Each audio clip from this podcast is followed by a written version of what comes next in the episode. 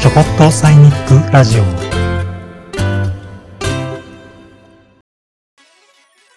はい。ちょこっとサイニックラジオです。始まりました、はい。始まりましたね。いつも通り私登場とはい。ヒューマンレッサンス研究所の田口でお送りします。で昨日、えー、とリアルなワークショップをやったばかりで、そこでファシリテーターを務めていただいた宮本さんにも参加いただいておりますはい、よろしくお願いします。よろしくお願いいたします。いやー、で、今日、あれですね、ちょっと放送が少しずれる形ではあるんですけど、先ほどまで WBC の決勝が行われておりまして、はい。そのために我々のこの録音の時間はずらして 見てから。けど結果的に後悔がないいい試合、うんいい試合でした。いやー、すごかったです。僕らね、本当 WBC ワークショップ WBC なんで、ちょっと高揚しっぱなしなんですよね、なんかそう そうでしょうね。ちょっそとアドネラリンが出てア。ドレナリンずっと出てて、そうそうそう。ちょっと常になんかふわふわしてる感じになんかちょっとね、夢の中感ありますね。ありますね。いやけど本当にね、ワークショップの話をして WBC は本当にちょっと漫画の世界だったからな、今日なんか。ね。最後にチームメイトのトラウトの勝負みたいなとか、うん。いや、できすぎ。すぎでしたね。しかも大谷さんあんなね、疲れ切ってるの最後164キロで普通に投げてました。学外だな、すごいな。昨日のメキシコ戦のね、同点のホームイン大谷さんですからね。最終回。ですよねそうだよね村上さん復活の今日もね、一回目スパーンっていきましたから。あそりゃ MVP ですよね、大谷さん。大谷さんすごいね。いや、吉田さんもね、吉田正尚も WBC 最多、歴史上最多得点おおらしいんですけど、まあ確かにその投手と打者両方見ちゃったらもうね、そうですよね。二人分やってますもんね。そうそうそうそうそう。という、まあ、そはい。の夢心地、夢見心地の中で、はい。けど本当にワークショップもその中で行われて、うん。すごくいいものだったなぁと、我々、うん。我ながら我々ながら。ね感想に浸りつつ、ちょっとその後すぐ撮ったやつ、ちょっと宮本さんはご用事があって出れなかったんであれですけど、そうだ、宮本さんも完璧にどうでした？いや、すごい熱量のある場で、あの、単純に、なんて言うんでしょう、熱量に酔う感じのお祭り感を感じながらの時間を過ごしてました。本当そうです。ずっとお祭りムードの。お祭り、ほんとほんと。フ W なくてもね。ァシリテーターや結構やられてると思うんですけど、はいその中でもなんかそのファシリテーターから見て昨日のワークショップはこんな感じだったな、みたいな雰囲気で言うと。あ、でいくと、あの、本当に今必要とされている方に来ていただいている感じというか、うん。時代のホットスポット感っていうとちょっと言葉大きいですけど、すごく感じまして、まあ皆さん、ご参加いただいている皆さんのね、背景もそうですし、やっぱりこの働き方っていうところのギャップってお話出てましたけれども、すごく皆さん、新しい働き方をしようとすればするほど葛藤されるし、でもその葛藤を語れる人周りにあんまりこうね、いないしみたいなところで、うん。ここぞとばかりに語る場があったっていうような風に見えていて、もう止まらない止まらない。止まらなかったです。まあだから本当に、そのね、こ読み上げますけど、結構アンケートの感想でやっぱり参加者同士がちょっと違うこう働き方をされてたりで、けど同じ関心があってっていうところで、うんなんかそれ以上に本当にその、はい。まあ、やっぱ昨日の時間でももっと話したかったみたいねえ。な。はい。やっぱ5時間ぐらいがなんかベース設定にしないといけないのかなって。ほんとほんと。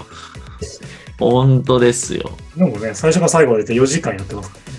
そう懇親会まで含めたらもう4時間やってますからね。4時間やって確かに。皆さん、めちゃくちゃ話しますもんね。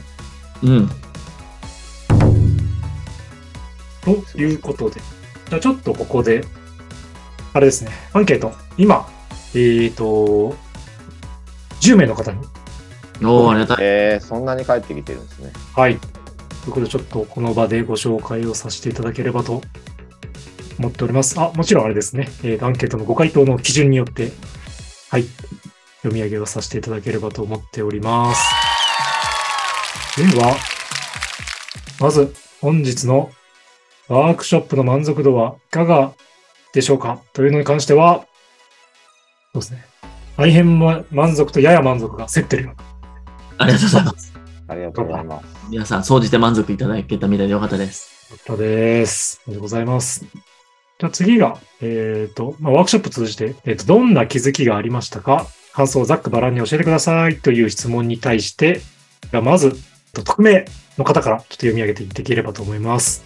プロジェクションごとに仕事ができたり、遠隔で仕事をする土壌が広がっていると感じました。そうですね。やっぱりこうかなり、そうですね。まあ、まさに、エルボーさんがやられたところので、結構やっぱり気づきがあったのかなって感じですかね。うんうん。次の方。いつも行くようなタイプのワークショップよりもいろんな職種の方がいて視点がいろいろありとても刺激になりました。あこれさっきまさにそれですね。うん。本当そうですね。あの、まあ、エロボスさんとか、まあ、我々以外のやっぱ参加者の方もかなりいろんなバラエティと思ってですよね。はい。いや、だからいろんなワークショップと比べて見ると、このす結局何で来るかっていう話は、サイニック理論、まあ、ちょこっとサイニック理論、うんはい。ちょこっとサイニック、ちょこっとサイニックプロジェクトがあって、はいサイニック理論。で、はいこの文脈でこう集めると、こういう人が来るんだなっていう、すごいは驚きがありますよね。なんかうん。本当そうですね。いや、結構。うん。結構ちょこっとサイに行くっていう今回トヨさんとやってるものがなんかうまくいろんな人のなんか触媒みたいな感じになってうん。で実際リアルのゲストねお二人小谷さん久保田さん交えたことでなんかこういう感想をもらってるところはすごいいいなと思いますね。ねはい。では次の方。え時代がスパイラルしていること。ああ。同席の方の会社の様子、えー自身の会社でやろうとしていることをすでに経験されていたのでメリット、デメリットを伺うことができた。うん。で、身につけることについては新しいことを吸収する意識や学びが重要だということ。おですね。結構サイニックをこう純粋に捉え、あれですね。インプットいただいて嬉しい感じですね。ねスパイラルを感じていただけたなら。ね中身で手放すこと、次の時代に向けてね、手放すこと、身につけることなんていう問いから、こう身につけることも宣言していただいて、確かにうまくワークとつながってますね。ありがたい。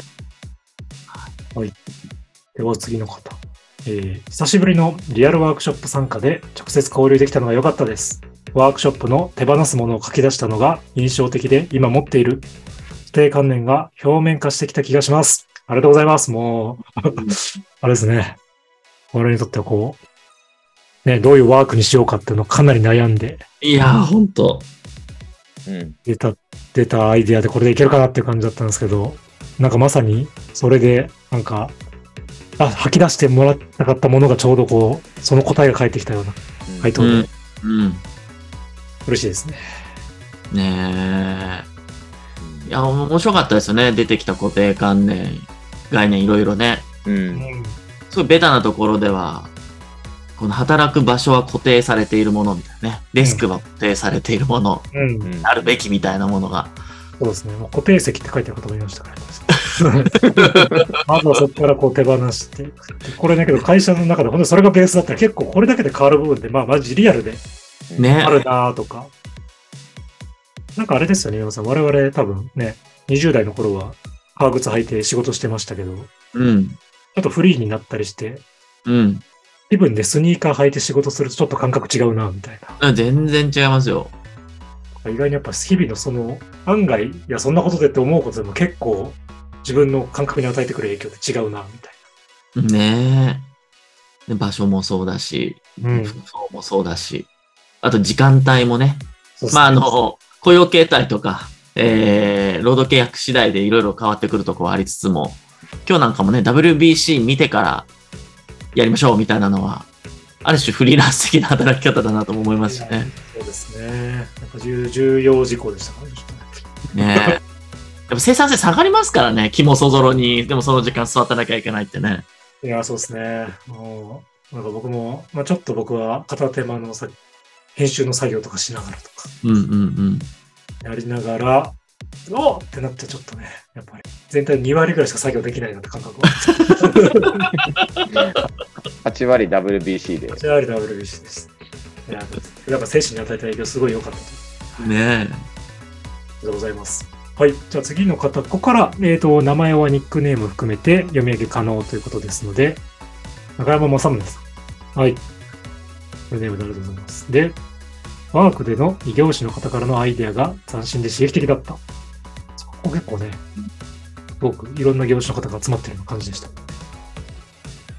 え。ねあの、刺激的なところだなと思ったのは、あの、自分の意識を日本人意識からグローバル意識へみたいなことを書かれてる方いらっしゃって、でも日本人だからこうとかって、もはや、いろんなね、こう、ルーツの方も増えてきている中で、うん。あそういうはい、えーじゃないなっていうのを改めて思いましたよね。とか、結構斬新なものあったなと。うんありがとうございます。次が西村よしみさん。トークセッションで新しい視点をいただけたし、ワークショップで内政の時間にもなりました。よかった。そうですね。やっぱり内政と創発でうん。ね、ワークショップ重要なのは。そうですね。これをあとどれぐらいの時間でするかみたいなのが本当に運営側のあれです 皆さんのこう期待値との調整っていうのはこれからも、まあネバーエンディングストーリーなんでしょうけど、そうですね。もう皆さんの熱量が我々の想定を優に超えてくるっていうところでうんあるんで。ありがとうございます。嬉しい。次が、小じ原さん。はい。おはい。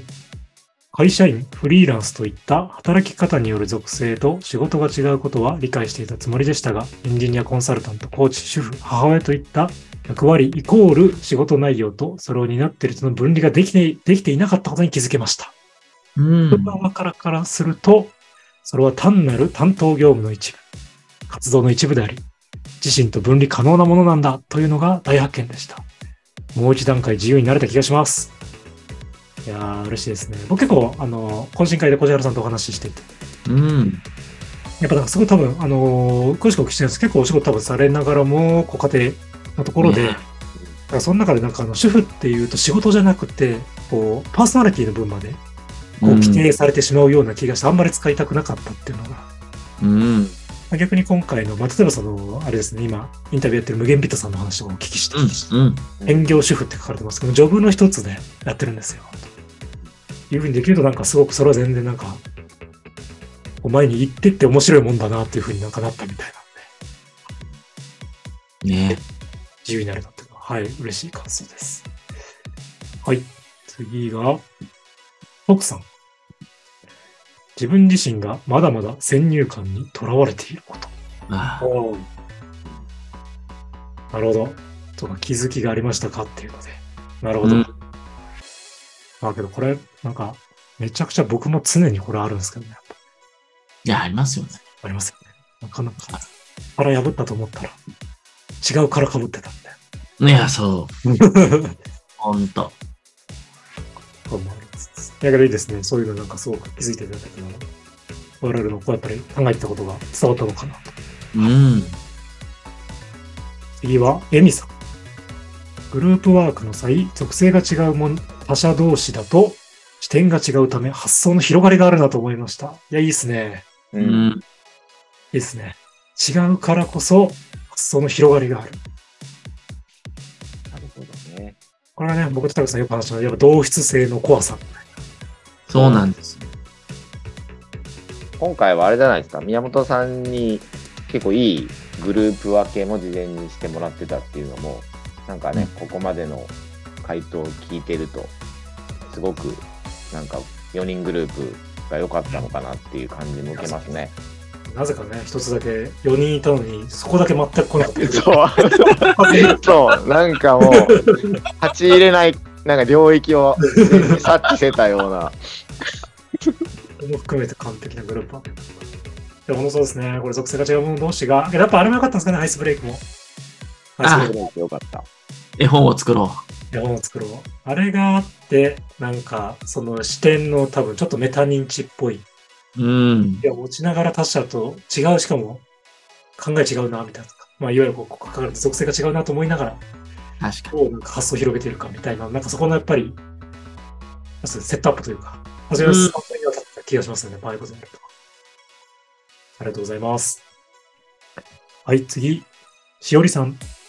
これからの働き方を考える前に、皆さんが現在の働くの中で感じている問題点が共感できることばかりで、オンラインコミュニケーションなど、少ししたような感覚を得ました。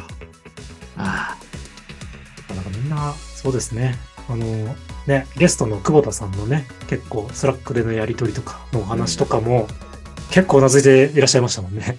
いやー、うなずいてらっしゃいましたね。あと仕事はできるけど、こう、尖ったコミュニケーション取る問題とかなんかもみんな首グラングランになってたんで。合ってた。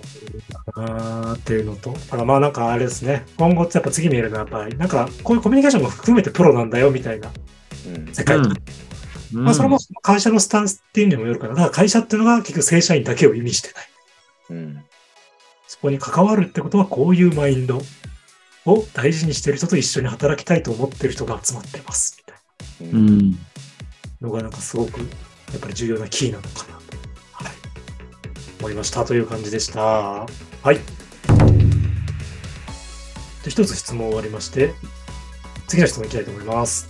はいえーワークショップのテーマの未来の働き方について、イメージなどあればお書きいただけると嬉しいです。じゃあまた匿名の方々から。えー自分が楽しんで取り組める仕事や仲間と出会える機会がたくさんあるイメージ。いや、いいですね。ううんん。大事です。もう僕の中で大事なのはやっぱたくさんあるっていうのが大事かな。やっぱりうん。そうそうね大事ですね、これは。うん、なんか楽しそうな人たちと出会えそうだけど選択肢1個しかなかったら結構きついなと思うタイプ。いやある の思うの大事なんで、だから結構法人個人、個人個人、そう、みたいな。で、個人でもできること、みたいななんか幅ができるのがやっぱうんおもろいなというのは個人的に思ってます。うん。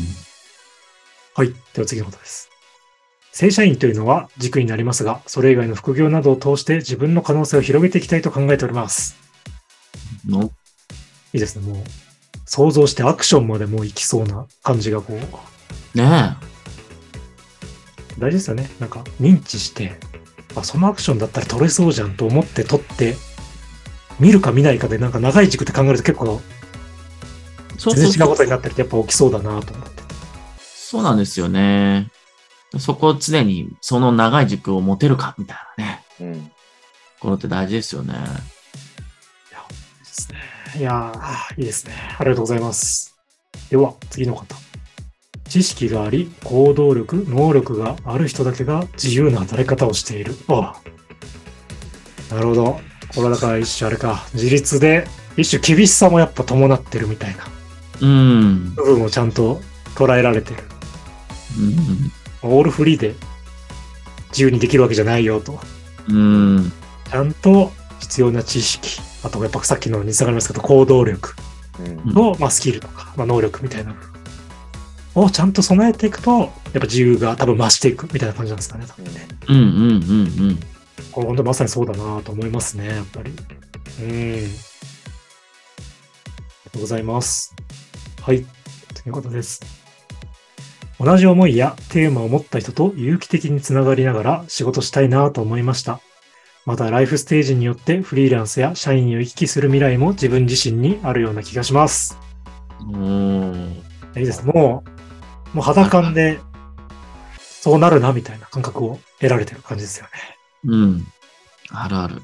これは結構ね、今回のテーマにもだいぶ近いですね。ね。うんもうね、やっぱりあの、正社員の雇用雇用契約とかね、業務委託契約とか、うん。もちろん法律は大事なんですけど、僕は法学部出身ですし、そうただやっぱね、現状は変わってきてるので、そうですね。今の価値観でテクノロジーに合った働き方はもっと増えるといいですね。はい。じゃあ次、えっ、と、ここから入っていて読み上げ可能ですね。えっ、と、未来の働き方はどんなんですか？って質問に対して、中山正宗さん。身体的、空間的、時間的な制約がない状態。お金を稼ぐためだけの仕事ではなく、自分の意思を実現することで、人や社会の役に立つために仕事をするという世界観が広がってほしおーうんい。いいですね、やっぱりね。ビジョナリーな。一種自然社会が目指している世界観に近い話ですかね。かうん。確かにそうですね。人それぞれに何かしらのね、意思と関わる役割がちゃんとあるっていう。うん。次、えー西村義美さん。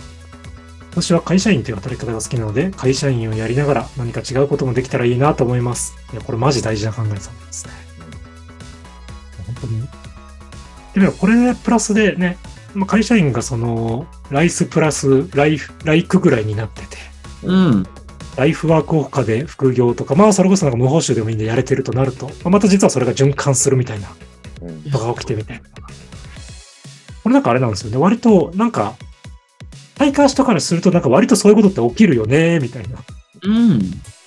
で、案外狙ってないことの方が起きるよね、みたいな、なんか謎の体感値がなんかみんな割とあるみたい確かに。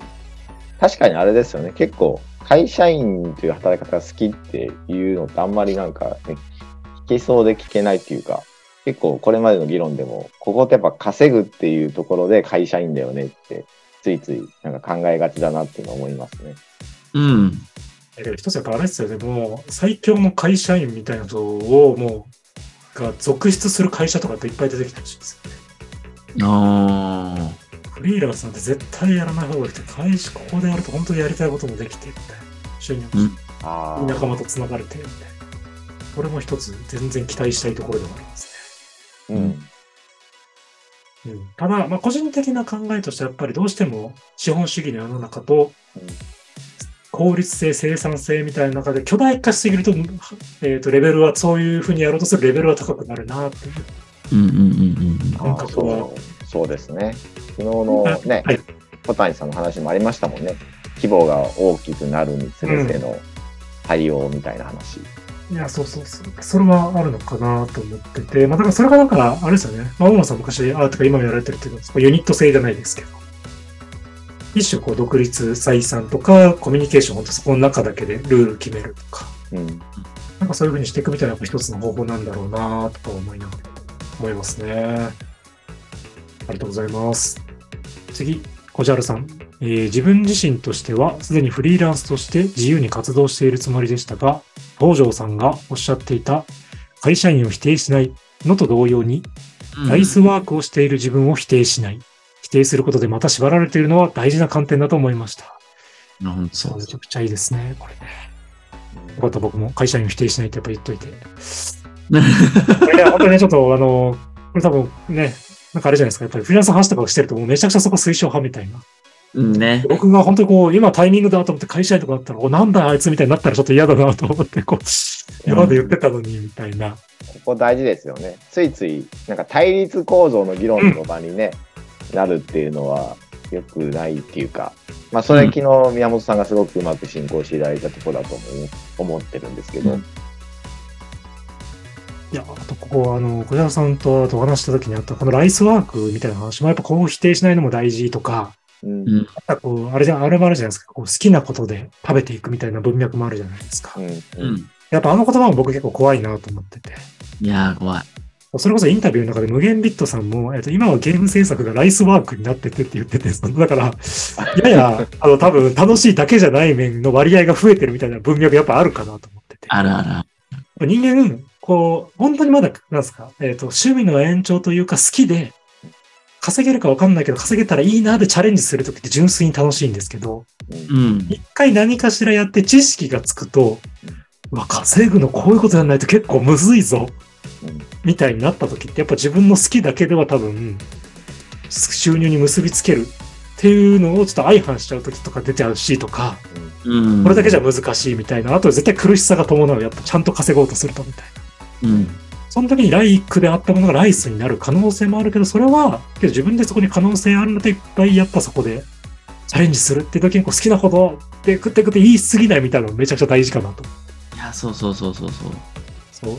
だから、あれなんですよね、タクさん。こう、ね、むやみとさんとも話してて、結構あの、マネタイズ戦略がないと生きていけないっていうのはタイトルに入れてくださいっていうお願いがあって、多分そこって、多分実際やられてすごく大事な文脈なので、ああうん、それは、それは聞いてて思いましたよね。なんかせっかくいいインディーゲーム作っても、要はうん国内向けにしか目を向けてなかった。意外に、今だと多言語化とかってすごくできるのに、そういったところをフォーカスしてない。あとは、何回も遊んでもらえる仕組み作りじゃないと、そもそも広告モデルって、いくらダウンロードされてもうん。お金発生しないとか。言ってましたね。ダウンロードすごいされてるんだけど、最初全然、その、マネタイズができできてなかったっていうう。そそうそうそう。だからその中でこう何回死んでも蘇るたびに広告が出るみたいな。だから死にゲーみたいなのは、一つマネタイズの中で重要な戦略でうん取り込んだみたいな。いや、そうなんですよね。おいや、めちゃくちゃ大事な観点だと思いました。ありがとうございます。はい、次、徳さん。問いになってはしまいますが、働くとは、どのような意味かという点が非常に気になります。なるほど。深いっすね。宮本さん、働くって何ですか？ね、こう、ベタなところでいくと、旗を楽にするとかってね。よく言いますね。なるほど。どうどういうあれでしたっけ？どういうあれでした？か旗を楽にす。る。あのー隣の人をね、はい、楽にしましょうというところですけど、もはやそこの働くとは自体をそれぞれが通い通って、自分なりの意味、意義みたいなものを定義していくっていうことこそが大事なんだろうなっていう、うんそうですね。だからそうですね。極力答えは出したくないっていうのをね、常にワークショップで考えてて、うん。一定の示唆という範囲にして、まあ、最後ちょっとそれっぽい、まあ、僕らの意見としてはみたいな言い方をしましたけど、常にやっぱり一人一人に、まあ、が自分で規定していく自立みたいな感じですかね。まあそうですね。そうですね。ただまあ、ぼ僕の考え言っちゃうと、循環構造を作るですね。循環構造を作ること。で、でその中、それを回すことですね。作り回すこと。うん、やっぱそうなんだ。ESG だし、サイニック的な感じなんですね。やっぱうん。そうですね。やっぱ循環している社会っていうのはすごくね、大事だと思いますね。うんだけどなんか、あれですね、まだね、40手前なんで、そんな偉そうなこととかおじさんみたいなこと言っちゃダメですけど、一周回ったじゃないですか、社会人として。僕ら全員。うんうん。12年ね。そう。ってなると、あ、世の中で本当にこういうのが足りてなくて、こういうところにバリュー出せそうだみたいなのって、うん。なんかチャンス増えてきますよね、やっぱり。みその視点がね、出るだけで全然違いますよね。で、ある程度筋肉ついてきてというか、そうそうそうそう。できること増えてくる。これけどやっぱ20代では想像がつかなかったな、みたいな。いいやー、つかなかったなや、本当銀行員の時、決算書見れて何になんねんって、これマジでみんな23の時とかで迷いますからね。うん。うん そうそうそうそうそうそう。そうなんですよ。当時誰も答え言える人がいなかったみたいな世界でしたけど。確かに経験に意味付けとか価値付けするっていうのはある程度のやっぱ時間とか、ね、世の中を俯瞰俯瞰できるあ、そうそうそうそう。これは結構、聞く台がないとなんか、そう、経験が生きる場所って見つけられない気もしてますね、個人的に。うん、そこはすごく思うし、まあねこの問いもやっぱ昨日みたいな場だからね働くってことをどういう意味かって考えるっていうのはすごくなるほどだなって思いますね。うん。はい。次のエミさん。えー、個の自立が非常に重要と感じました。ただ、個人事業主のような人が増えると差別化が大変だなとも思います。そうですね。差別化戦略は常に。どうですかね？山本さんどうですか？山本さんの僕ね、個人事業主の方が多い業種かなと思われて。これ、最近思ったことがあるんですけど、仮説ですよ。個人事業主でビジネスの文脈で差別化ってなって、個人ブランディングって、個人ブランディングを講座にされる方とかいらっしゃって、なるほど。それに数十万払っていくみたいな、それで一つのマーケットが小さきながらもできるみたいなのってあるんですけど、うんもはや、それを、そのルートがまた王道として出てきた時点で差別化図れないんですよ。なるほど。そうですね。確かにみんなそれ受けちゃったら、そう。入れ子構造みたいになっちゃう。そうそうそうそうそう。いや、本当そうなんですよ。で、結局僕はですね、つ、つながりでこそ差別、差別化が結果的にされると思っていて、うんそれはある。うん。どのコミュニティだし、どのエコシステムだしに、えー、貢献したいか。で、そこで貢献してたらできること増えてましたみたいな。うん。いう話で結果的にタグ付けされてたら差別化になってましたっていう話だと思ってて。そうですね。いや、なるほど。うん結果として差別化されてるってことなんですね。はい。このぼ僕個人的な価値観としても気持ちいいし、ビビたるながらもキャッシュフローが回りながら差別化されていくので、すごくいい、なんていうんでしょう、離陸の仕方だなと思うんですよね。う。うんん。それあるですよね。いや、最後本当そこの本人の心によるところじゃないと、の深さでしか、深さと共感性みたいなのがやっぱり、うん。まあ、差別化に見えるというか、まあなんか、あれですね、まあ、比べられずになんか仕事になっていくみたいな世界観がそっちみたいな感じですよね。そうですね。そうそう。比べられずにそう仕事になっていくなっていう。最最適でマッチングされるんじゃなくて、うん。実的につながっていくみたいな。そうまあ、まさにそういう。うん。例えば私、コーチングとね、そこからの研修講師みたいなお仕事が独立していく流れの中での、あのお仕事でしたけど、コーチングスクールで学んでる時に、この学んでる仲間に何が貢献できるかなって言って勉強会の企画したりとか、うん。自分もやりたいしで。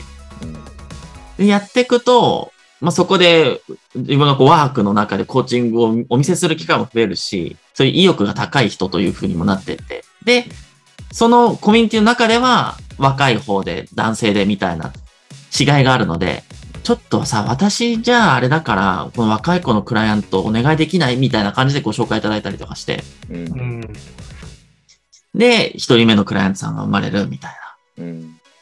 とか、ちょっと若手向けの研修お願いできないみたいなので声かけてもらうとか。うん。なんか、改めて思うと始まりは、自分がその属したコミュニティに何が貢献できるかなだったな、とかって思うわけですよ。なるほど。なんかあれですよね、やっぱ話聞いてると、宮本さんみたいに、ちゃんと人と向き合って、その人向けの、なんか、うん。しつらえっていうか、アレンジをちゃんとしていくっていうことが、なんか、まあ、昨日のワークショップもそうでしょうけど、多分宮本さんと一緒に場を作るとこういう風にできるよねっていうのが、我々東條さんとか私にもリアルに伝わってきてあ嬉しい。気づいたらそれがなんか宮本さんっていう人とやるとこうだよねっていうのが分かっていていやーでも、嬉しいですね。そうやって言われると。確かにそうですね。うん。はい。宮本さんのお考え、えーと、参考にしていただけたら幸いです。では次は、しおりさん。これまでの日本では働く形態が限定的だったために、現在はその形態のバリエーションがフィーチャーされてると感じます。フリーランスという形態はよく出るけど、実質フリーさはないという話からも。が、形態先行ではなく、何をどう仕事にしているかが先行で多様になっていくと思っています。おっしゃる通りですね、本当にね。まあ、だからこれ難しいですね。なんか人の認知が結局どう作られていくかと、やっぱり長い歴史の中で本当にできてるので、ね。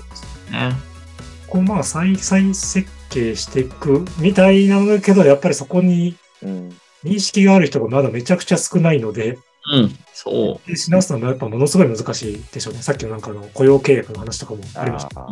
そうですよねまあだってみんな入社した時しか見てないですから、もうね、入数十社年見てない人を思いが結構な人数、まあ、下手したら40%ぐらい多分そうじゃないですか、日本って。そう。ですよねだからどっちが先とかじゃなくて多分両方なんでしょうねうんまあフリーランスの人がね少し増えてくるとこうしないといけないっていうのもあるしあそうさん言われたみたいに社員正社員で入って雇用契約には結構柔軟なものも含まれているところも中には企業の中にあると思うんですけど結構入っている人のメンタリティとして正社員はこうあるべしみたいなのがあるとなんかそれを使い切れてないケースもあったりするとかっていうのもうんうん実際ありますね。あとその雇用契約を超えるやっぱり縛りもあるじゃないですか。うんありますね。あるある。銀行は8時45分始業でしたけど、やっぱ8時に来いって言われ続けましたし。うんうんそうそうそうそう。まあなんなら自分もね、後輩が遅いと何してんねんみたいな時代もありましたけど。うんそうそうそうそう。ここはね、あの今日そういうのも全部、毎週、まあ、なんか僕が思うのは非常になんか、一回雇用契約をちゃんと意識しようよみたいなのが大事で、うん自分が言ってるのがちゃんとどの法律に準拠してうん言ってるのかみたいうんな。ここってあの、多分あれじゃないですか、一社専属だったらもう正直会社のルールの方が上じゃないですか、やっぱり。上上。そうそうそう上ですね。世の中の法律よりも。そうそう、就業規定の方が上だったりするので、それはやっぱりなんかね、法治国家としては逆だなぁと思ってる、非常に法律にとらわれてる僕なんですけども、いや、だ、だ、大丈夫です。その枠組みあった上ですからね。そうそうそうそう。まあ、なんかそういうのは思うなぁと思います。いいですね、やっぱり何をどう仕事にしてるかが先行。そう、そっちの方が大事なんだ。前に出てくる世の中。こういう場を通して一つでも近づけていければ。はい、うん思っています。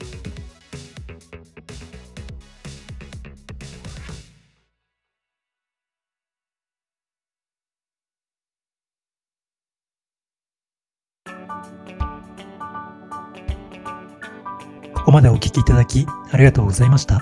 次回に続きます。次回もお聴きいただけると幸いです。